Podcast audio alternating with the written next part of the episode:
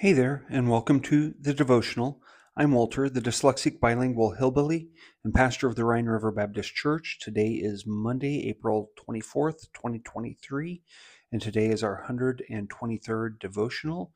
And today we're looking at the calling of Philip. We're looking at how Christ was doing uh, the business of the Father by calling his disciples and who he called and, and how he called them and when I look at Philip's calling, we've already looked at his his brother Nathaniel, uh, the calling of Nathaniel, and how uh, that Christ was uh, kind of toying with Nathaniel, you might say, when he said, "I saw you before when you were under the fig tree. I saw you there," and uh, how that that was.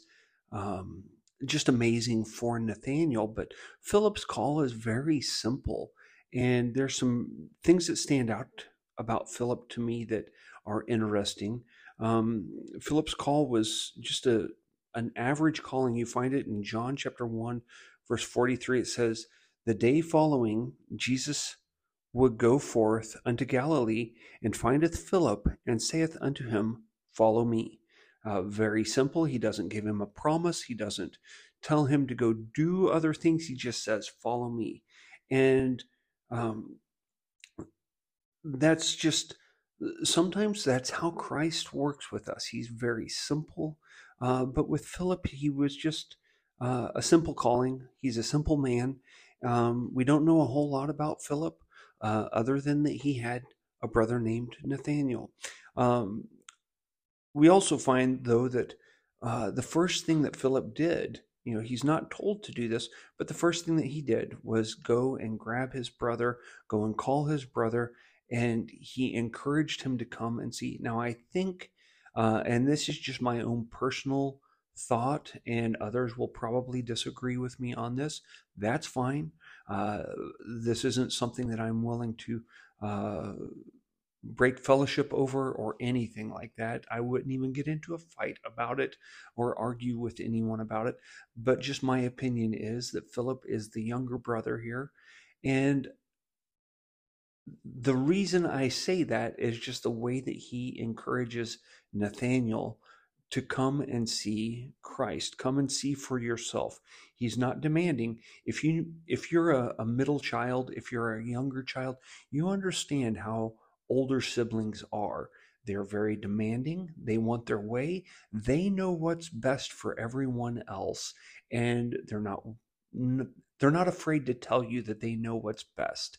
Uh, now, for some of you, that might be offensive because you're older siblings. Uh, for the rest of us that have older siblings, uh, we just laugh about that because we know uh, how the oldest sibling is. They're, uh, you know, if it's uh, a sister, she thinks she's mom. Uh, or just underneath mom, or maybe even just above mom. Uh, if it's a, a brother, uh, he is just like dad, and he's telling everybody what to do. And uh, you know, it's just it, it, it strikes me as odd though that Philip, just the way he says, "Hey, why don't you just come and see for yourself?" Uh, because as a uh, a younger sibling, uh, he understands I can't force him to come. Uh, he's going to have to come see for himself. And he just leaves it at that. And Philip does, or Nathaniel does come and see uh, based on what Philip tells him to do. Um, but then you find something else interesting a little bit later on with Philip. Um, later on, uh, down in John chapter 14, verse 8, now Jesus is just uh, answered some questions. He's been asked, "Where are you going? What what's going on here?" Uh, crucifixion is just uh, hours away, and uh, Jesus makes the very famous statement in John chapter 14, verse 6 I am the way, the truth, and the life. No man comes unto the Father but by me. And then Philip, he turns to him and says, uh, Philip saith unto him, Lord, show us the Father, and it sufficeth, sufficeth us. Uh, just let us see the Father, and we'll follow you wherever, we'll do whatever. Just show us the Father. And on the one hand, I think, uh, you know, this is, he was trying to be more spiritual than what uh, he needed to be. Uh, he was asking for more than what he uh, needed to ask. Um, and, and, Christ, um, you know, b- before we get into Christ's response, uh, I can think, you know, Moses asked to see God the Father. Uh, he wanted to see his glory. David said, Just let me sit in your tabernacle and see your glory or be close to your glory. Um, so, this is something that um, Philip is not unique about. Uh, and, and, even uh, yesterday, when I was praying, I uh, asked something that I realized really quick in my prayer was uh, probably not correct. I, I, I said, uh, We want to see your glory today and or we want to see your full glory today god and then i realized boy that would just blow us away and but in our glorified bodies uh, one of the ones in our uh, congregation said uh, that's probably possible in our glorified bodies and, and so i think this is something that god has put in our hearts that we want to see the glory of god we want to see his greatness if you will and um, can we take it all in? Probably not, but we still want to be exposed to it. And I think that's what Philip was after here. He wanted to see the glory of God. But look at how Christ answers him. And we won't read it all, or we won't read it, but uh, just some things stand out to me about it. Um, it almost sounds like a rebuke uh, when Christ responds to him. He says, "Have you been so? Have I been so long with you, have you not seen the Father? Uh, if you have seen me, you have seen the Father, Philip. And, uh, you know, it's just sometimes it appears to me uh, that we are trying to over spiritualize or over um, overdo it uh, with our questions and with our uh, with our knowledge. Uh, we don't take things for uh, at face value. And, and, you know, here Jesus was right in front of him. And he says, If you see me, you've seen the Father. And uh, I'm reminded that um, when Christ rebukes uh, a certain group uh, later on, or he says he will rebuke them, it's because you didn't help the least of these, you didn't help me. And so maybe the response for all of us is, you know, the glory of God is all around us if we just be willing to open our eyes and see it.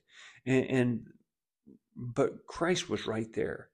He was doing the work of the Father. He was acting on behalf of the Father. He was speaking the words of the Father. And, if you've seen Christ, you've seen the Father. And, and, that's what Philip needed to know. And I think for us, uh, what can we learn from this? Well, are we uh, willing to just follow Christ? And, and we don't need anything special. We just, we've been given a call. Come follow me. Are we willing to follow him? Uh, are we willing to do whatever he tells us to do? Uh, are we trying to get close to him so we can see his glory? And, and then the last thing that I would would ask is, uh, are we are we willing to put him to the test? Because as you read this exchange between Philip and Christ. Uh, he says, You need to ask in my name, and the Father will do it. And it will glorify me, it will glorify the Father. And I, I think oftentimes, you know, children are willing to ask in faith and they see a lot of their prayers answered. Where we as adults, uh, we we don't ask in faith so often. Uh, we tend to, if it's God's will, let this happen. And, and, I know what we're saying, but I think it might be um, somewhat uh, non, uh, how, how do I say this? We're, we're not asking in faith when we do that. We say we're trying, we don't want to impugn the name of God, but we're we're not putting him to the test. And he he specifically says, you know, to try him and, and to see if he will not open up the, the windows of heaven and pour out a blessing. Put him to the test. And, and oftentimes we're not willing to do that uh, because we have a lack of faith.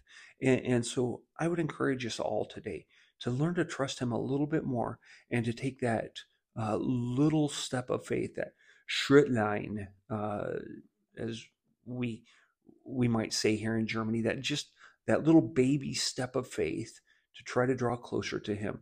And He'll be glorified with it if we will do that. So I hope that's an encouragement to you today to just trust Him a little bit more. And until tomorrow, auf Wiederhören.